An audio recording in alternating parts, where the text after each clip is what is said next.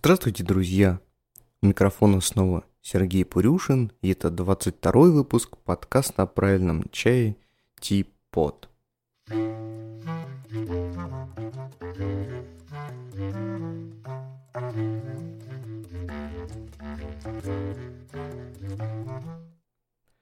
Я заметил, что практически каждый выпуск нашего подкаста начинается с фразы «Эх, давно мы с вами не слышались, давно мы не выходили на связь, что-то давно мы с вами не разговаривали» и так далее. Когда-то, когда-то, когда появилась только идея о создании подкаста о чае, хотелось выходить на связь каждую неделю, и было предпринято куча попыток сделать это действительно так, то есть записываться каждую неделю и э, рассказывать постоянно о чем-то новом, но как показывает жизнь и как показывает опыт, не получается. А получается выходить только тогда, когда действительно есть что-то сказать этому миру или вам, мои дорогие слушатели. Поэтому я не буду мучить себя и буду записываться, выкладывать новые выпуски только тогда, когда они сами народятся. Вот, чтобы со спокойной совестью э, делать их каждый раз качественно, хорошо, а не абы как ради периодичности. Вот. Ну а сегодня в студии помимо меня еще насморк, поэтому э, говорить я сегодня буду нечетко и, возможно, даже сбивчиво. Вот, э, за что заранее э, прошу у вас прощения. Ну, надеюсь, вы перетерпите, потому что откладывать запись мне не хотелось из-за самочувствия. А, она могла отложиться на неопределенное слишком количество времени, поэтому я все-таки решил писаться сегодня, вот шмыгая носом и попивая горячий чай, причем чай с медом. Не очень каноничненько, но зато помогает хоть как-то говорить. Итак, что же у нас с вами поднакопилось за то время, пока я не выходил на связь? Ну, давайте начнем с традиционной, с традиционной рубрики «Копеечки на микрофоны», где я рассказываю о том, кто же перечислил нам финансовую поддержку для нашего проекта через э, наш э, Яндекс кошелек. И э, поддержка была за это время, причем пришла она практически под Новый год, 27 декабря. Некто аноним, потому что я не могу посмотреть ни имя, ни фамилии, от кого пришел платеж, я вижу только номер Яндекс кошелька, прислал хорошую, очень приличную сумму денег а, и поздравил меня, а, значит, ну и нашу команду подкаста с наступающим Новым Годом. Вот спасибо вам большое. Что же еще из постоянного? Никаких особых технических подробностей или анонсов у меня сегодня нет. Вот, собственно, как нету и определенные темы для подкаста. Сегодня я решил рассказать о разном и ответить на ваши вопросы. Их не так много, но тем не менее некоторые из них довольно интересны. Э, копить вопросы нельзя, поэтому э, отправимся к, собственно говоря, к ответу, к ответам на них.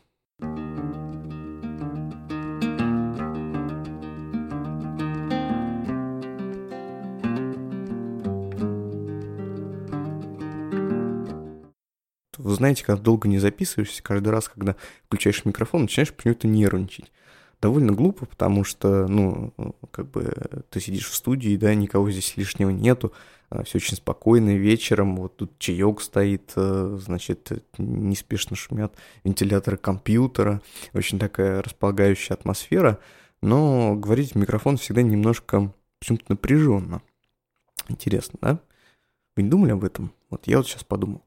Ну что же, э, давайте э, перейдем к вопросам. Евгений Веселов нам пишет. Здравствуйте, Сергей. Спасибо за проделанную работу, очень нравится подкаст.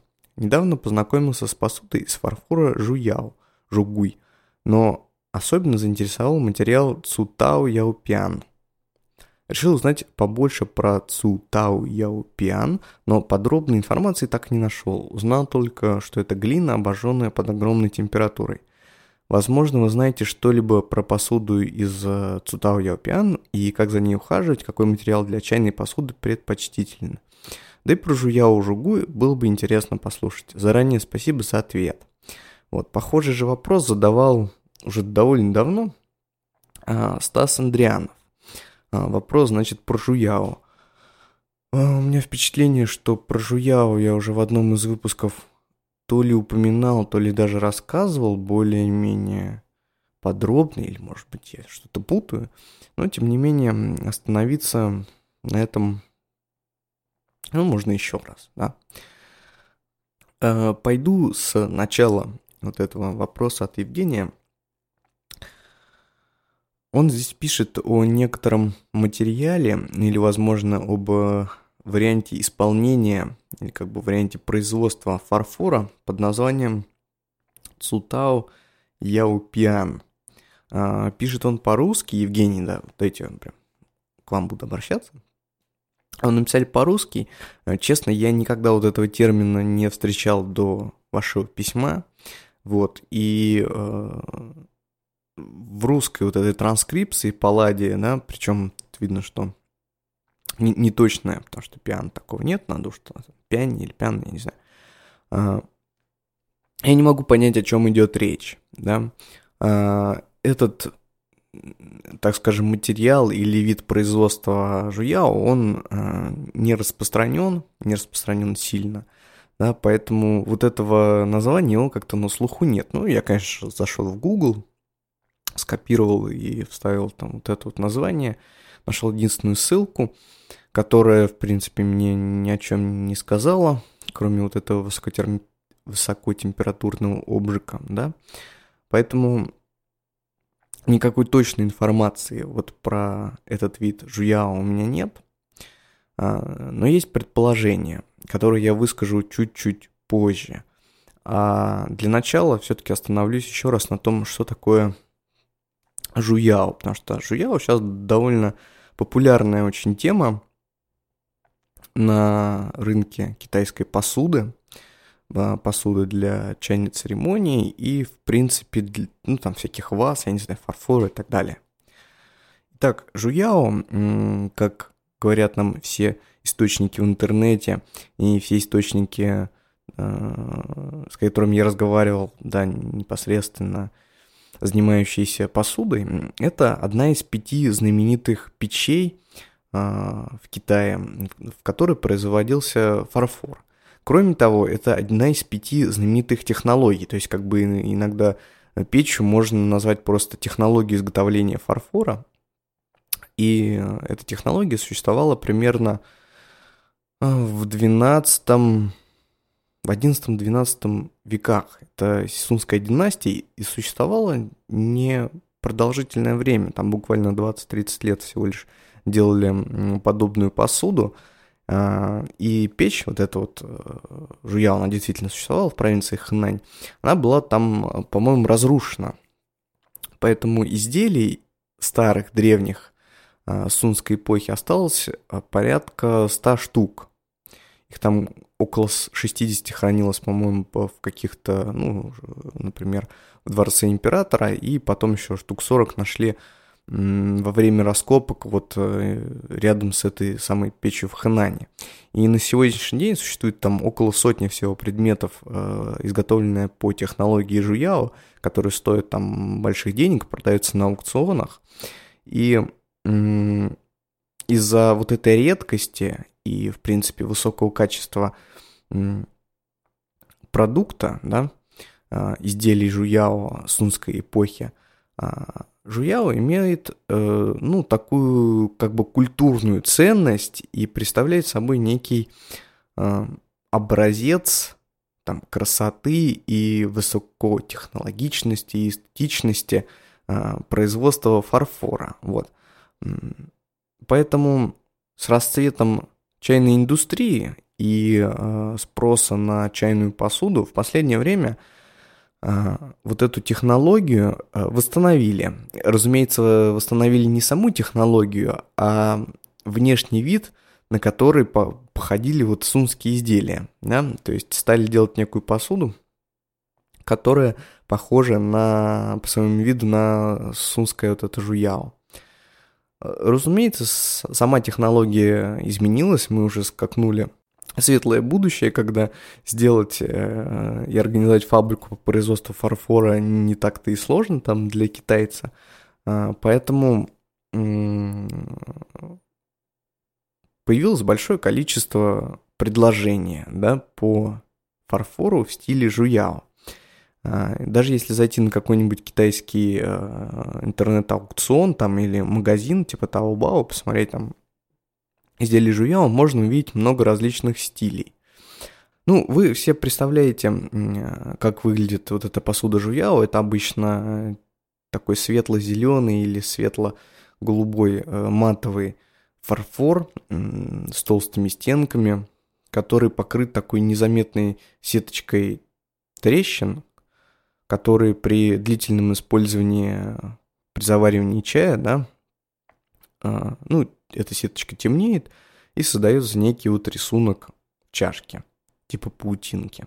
Вот таких э, рисунков или эффекта кракле, которые вот китайцы называют э, рисунком клешней краба, существует обычно, ну, три различают. Э, потрескавшийся лед, то есть рисунок похож на, значит, э, лед э, рыбью чешую и крыло цикады.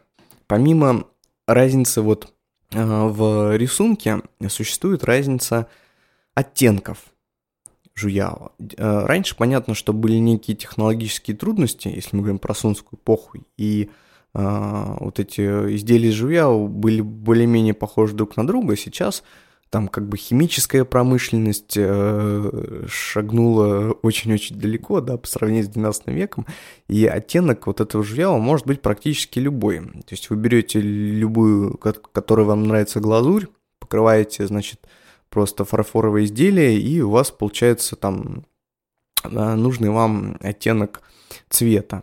Да? То есть выбор большой, и э, для того, чтобы чуть-чуть отличаться от конкурента, понятно, что китайские производители э, делают некие вариации. И вот э, то, о чем вот вы, Евгений, нам писали, Цутао Яопиан, это одна из, видимо, вариаций, которые не является какой-то классической, не относится к какой-то древности, а просто является, ну, какой-то современный вот оттенок взяли персика этого жуяла, там покрыли, э, значит, э, глиняную посуду вот таким вот, такой вот глазурью, там сильно обожгли, вот, и, э, ну, получился вот такой вариант, да.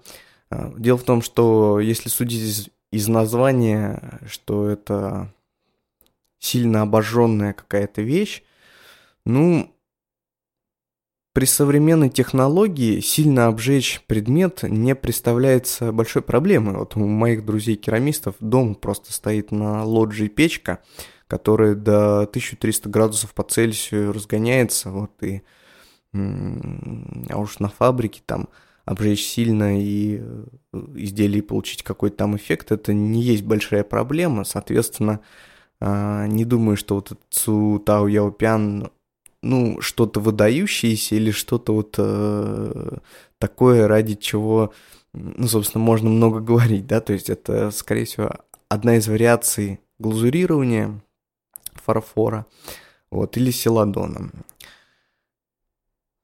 Кстати, вот про селадон, не помню, рассказывал нет, а достаточно часто в Европе а, бирюзовый, такой зеленый или голубой фарфор называют селадоном. А, Причем вот это вот название Селадон произошло а, из романа французского, наверное, а, писателя, романиста, по-моему, 18 века Анрофа Дюрфе. У него был роман Астрея, в котором существовал такой герой Селадон, пастух, любвеобильный пастух. И у него была одежда, по-моему, ладно, не буду врать, но какая-то вот одежда, оттенка светло-зеленого. И вот э, после выхода этого романа вот этот оттенок вошел в моду, значит, э, в Европе, и э, фарфор э, попавшие в Европу, значит, из Китая примерно в это же время вот такого оттенка, стали называть сладоном. Ну, то есть такое вот простое стечение обстоятельств, э, из которого герой э, романа «Пастух» стал значит, названием для целого вида э, китайского, китайской промышленности, да, для фарфора. Ну, это вот, пожалуй, все, что я могу сказать про Жуяо.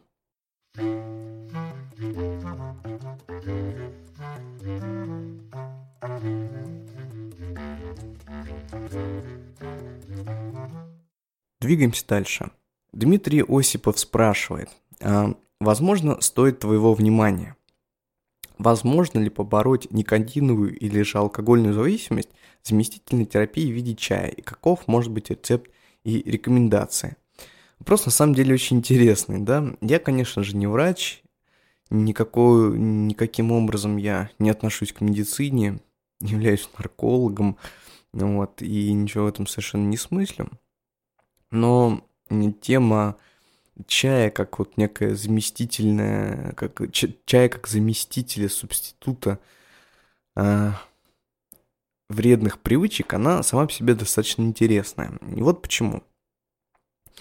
А, вот в нашем чайном проекте, в магазине правильного чая, определенное число покупателей, ну, скажем, а, процентов, там, не знаю, 5, например, или 7, это аудитория бывших наркоманов. Люди, поборовшие, э, значит, довольно сильную наркотическую зависимость. Вот. И они э, покупают достаточно много чая, пуэра. Процесс покупки происходит так, как будто мы продаем, ну, какой-то, знаете, наркотик. То есть мы, у нас курьер привозит ее, его там в какое-то такое место, значит, в машину садится человек, э, там этот чай берет, сначала там смотрит, потом дают деньги, там какие-то разговоры вот у них, значит, происходят. Но это не похоже на обычную доставку там любого товара, да, а это вызывает ассоциации, как будто люди покупают что-то запретное, да. И это достаточно интересно, потому что помимо, ну, то есть, когда человек находится в какой-то зависимости, например, наркотической, то это зависимость не только химическая, да, то это зависимость не только его рецепторов, там, головного мозга, там, или вот этой человеческой биохимии от вещества, но и зависимость во, многое, во многом психологическая, потому что потребление каких-то наркотических веществ, естественно, воздействует на психику, да, и вот в виде чая, да, э, так, так, такого предмета, который, казалось бы, очень популярный, да, то есть все мы пьем чай, но не все там знают, например, про пуэр или про какие-то его свойства, да, а, и ну, это вот такая некая закрытая, в общем, тема, которой им хочется принадлежать, и вот даже сам процесс покупки – он должен нести в себе вот некую ритуальность, похожую на ритуальность употребления, видимо, вот каких-то запретных веществ, я не знаю. А, я не пытаюсь это нисколько высмеять там или э, пошутить на эту тему, потому что, э, ну, я просто понимаю, насколько это, ну, какой проблемой это может быть для людей, э, которые пытаются выйти там из зависимости. И для них чай – естественно, является достаточно важным элементом для борьбы с зависимостью, да, и не только наркотическая, вот как пишет Дмитрий, э, например, никотиновой, да, зависимостью. А, многие, например, согласятся с тем, что курить это не только, опять-таки, химическая зависимость, но и зависимость э, некого вот ритуала для того, чтобы там выйти, например, на улицу, там, принять какую-то позу, взять сигарету, вот почувствовать ее в руке, там, или почувствовать дым, который ты выдыхаешь, или вести беседу с какими-то людьми во время выкуривания сигареты, да, если, например, это на какой-то работе происходит в курилке.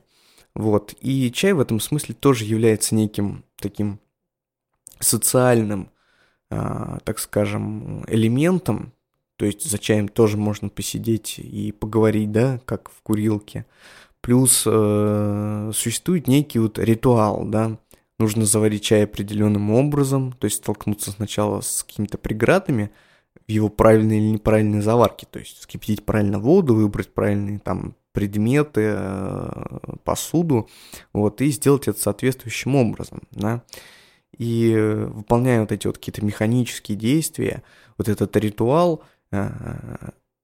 это неким образом похоже на вредную привычку. И в этом смысле чай подходит действительно для того, чтобы быть неким вот ингибитором выхода из а, зависимости наркотической или никотиновой. Конечно же, не это не главный рецепт, да, пить там чай, и это поможет избавиться от вредных привычек, но в какой-то степени а, заместить никотин там или наркотики чаем гораздо более полезной вещью, да, очень хорошо. И в этом смысле, ну, чай просто набирает себе кучу-кучу плюсиков, и замечательно, например, что те уже бывшие наркоманы обращаются, например, к нам за чаем. Я считаю, что это очень-очень даже хорошо. Вот поэтому, если вы пытаетесь избавиться от каких-то дурных привычек, пейте побольше чаю и делайте это интересно. Это вам, несомненно, поможет. Вот такую интересную тему я бы еще хотел затронуть в сегодняшнем выпуске. Я вот ВКонтакте подписан на какое-то количество чайных пабликов, а, групп, значит, или страниц, причем очень часто невольно, то есть, ну, постоянно же приходят какие-то приглашения, и куда-то вступаешь, куда-то не вступаешь по разным причинам. Я, честно говоря, новости уже давно в социальных сетях не читаю, потому что это убивает очень много времени и не приносит совершенно никакого полезного результата. Вот, но, тем не менее, а, совсем недавно а, вот зайдя в контакт, я увидел такую новость, которая меня чем-то зацепила, и я на нее обратил внимание. Это была новость одного из чайных сообществ, а, которая начиналась примерно вот такими словами. «Красного габа чая не существует.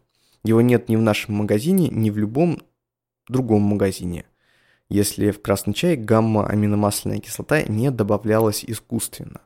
Мне показалось это довольно интересным, ну, потому что это достаточно громкое заявление, и мне стало интересно, насколько это является правдой или нет. В одном из выпусков мы уже довольно подробно говорили о габачаях, и тогда я уже рассказывал, что не являюсь большим специалистом в, этом, в этой области, поскольку ни разу не был в Тайване, никогда не был на производстве габачая. Вот, а там, что я не трогал своими руками, я не могу назвать себя большим специалистом, ну, мне просто совесть не позволяет. Вот, я лучше честно скажу, что не сталкивался. Вот. И проверить, значит, вот этот вопрос э, о том, существуют ли красные габычи, я решил на известном, мне кажется, в России форуме чайном на сайте ttips.ru, где, ну, собственно, транслировал вот эту информацию из э, этого вконтактовского паблика, ну и спросил у достопочтенной публики, а там собирается большое количество специалистов и настоящих экспертов чая, вот, насколько эта информация является достоверной. А, ну, предваряя, значит, ответ на вопрос, а, который я получил на типсах, скажу еще чуть подробнее про эту новость. А, идея заключалась в том, что вот ребята из этого вконтактовского паблика, они разговаривали с какими-то тайваньскими экспертами, которые им сказали, что если чай приготовлен по технологии красного чая, то э, там в принципе не может быть э, того уровня э, гамма масляной кислоты, которая бы позволила этому чаю называться габа-чаем. Э, я не ошибся, обратившись на TDIPS с этим вопросом потому что ответил мне, я считаю, самый главный специалист по тайваньскому чаю в России, Сергей Харольский. А, человек уже, по-моему, больше 10 лет занимающийся тайваньским чаем, знающий этот регион, производство и все, что относится к тайваньскому чаю, как свои там пять пальцев. Вот. И он а, дал достаточно развернутый ответ вот на эту проблематику, да, красных чаев и габа чая, который, э, значит, ответ заключался в следующем. Собственно говоря, габа чаем может называться а, только чай, который, э, значит, в котором содержится следующая пропорция. На 100 грамм сухого э, листа должно содержаться не менее 150 мг гамма-аминомасляной кислоты, ГМК, ну или по-английски ГАБА. Это совершенно официально принятая норма, принятая тайваньской э, станцией по изучению чая. Так вот, для того, чтобы получить вот это содержание в 150 мг на 100 грамм сухого вещества, опытным путем было установлено, что в процессе производства чая должны, выполняться определенные технологические процедуры. И процедуры следующие. Это трехкратное анаэробное завяливание листа в азотонасыщенной среде. Грубо говоря, а, это то, когда чай кладется в специальные емкости, автоклавы, из них выкачивается весь воздух и накачивается азот. И вот э, в этой среде чай, ну, так скажем, ферментируется в течение сначала 10 часов, потом он вынимается, ворошится, закладывается снова, ферментируется еще 8 часов, потом снова, значит, ворошится и заключительной части э, снова завяливается в течение вот 10 часов, значит, э, в азоте. А после уже этих процедур, э, ну, подвергается всем обычным процессам, которым лист обрабатывают для получения улунов. Действительно, опытным путем было выяснено, что если делать какое-то иное количество итераций по завяливанию, там не 3, а 4 там, или 2, и выдерживать их другое количество времени, то вот этого содержания в 150 э, миллиграмм на 100 грамм чая, его не получается, да. Поэтому для того, чтобы получить любой габы чая, нужно обязательно провести вот эти процедуры, которые, которые э, просто на выходе нам дают э, улун. То есть, если мы делаем зеленый чай, мы не можем сделать его Э, насыщенной гамма-аминомасляной кислотой до уровня габы чая, просто потому что в зеленый чай не, не проходит стадию ферментации, да, а здесь она э, необходима. А, тайваньцы иногда называют этот чай зеленым, просто потому что его настой, ну, то есть другие операции, кроме вот этого, этого трехкратного завяливания, производятся иные, чем классические улунские. Вот и на выходе получаем, например, очень светлый и легкий настой – гораздо светлее, например, чем классический улунский. Поэтому тайваньцы, например, называют его зеленым чаем. Да? Или если мы получаем, например, настой э, красной воды, то мы можем назвать его, ну, например, красным чаем. А, с одной стороны, это неверно, да, потому что не выдержана классическая технология красного чая – но с другой стороны, а кто нам судья? Потому что тайваньцы технологию придумали, там габа чаю вообще как бы не относится, а, так скажем, по своему производству классической технологии изготовления чая. То есть ферментируется в азото насыщенной среде, поэтому ну, захотели называть зеленым габа чаем, пускай он будет зеленый габа чая. Надо просто понимать, что он не а, имеет ничего общего с классическим зеленым чаем. Вот, Поэтому э, в этом плане действительно а, классического красного габа чая может не существовать. Это просто э, сильно ферментированный там, например, или сильно прожаренный улун, изготовленный там по габа технологии. Вот. А, мне вот это э, очень показалось интересным, и я просто решил поделиться с вами. Вот. Amen.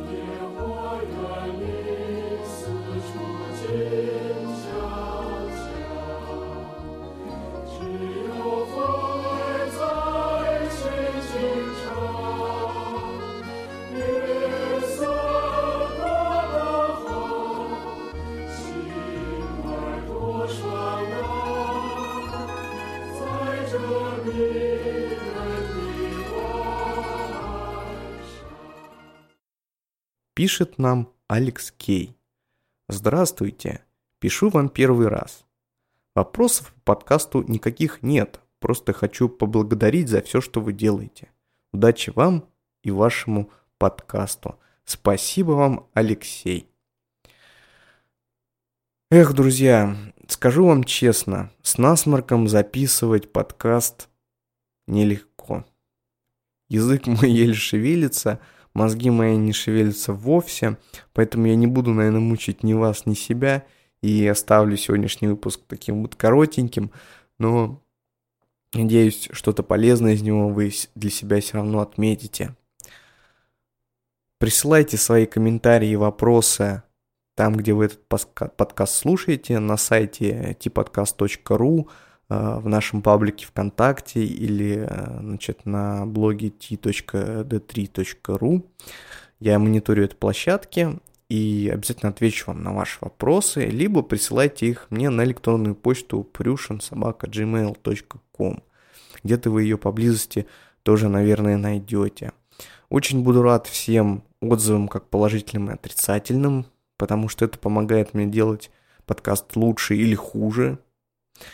Поэтому все зависит от вас, и нет ничего более приятного, чем а, обратная связь от моих слушателей. Итак, спасибо, что слушали меня сегодня. Всего наилучшего, до новых встреч и приятных чаепитий.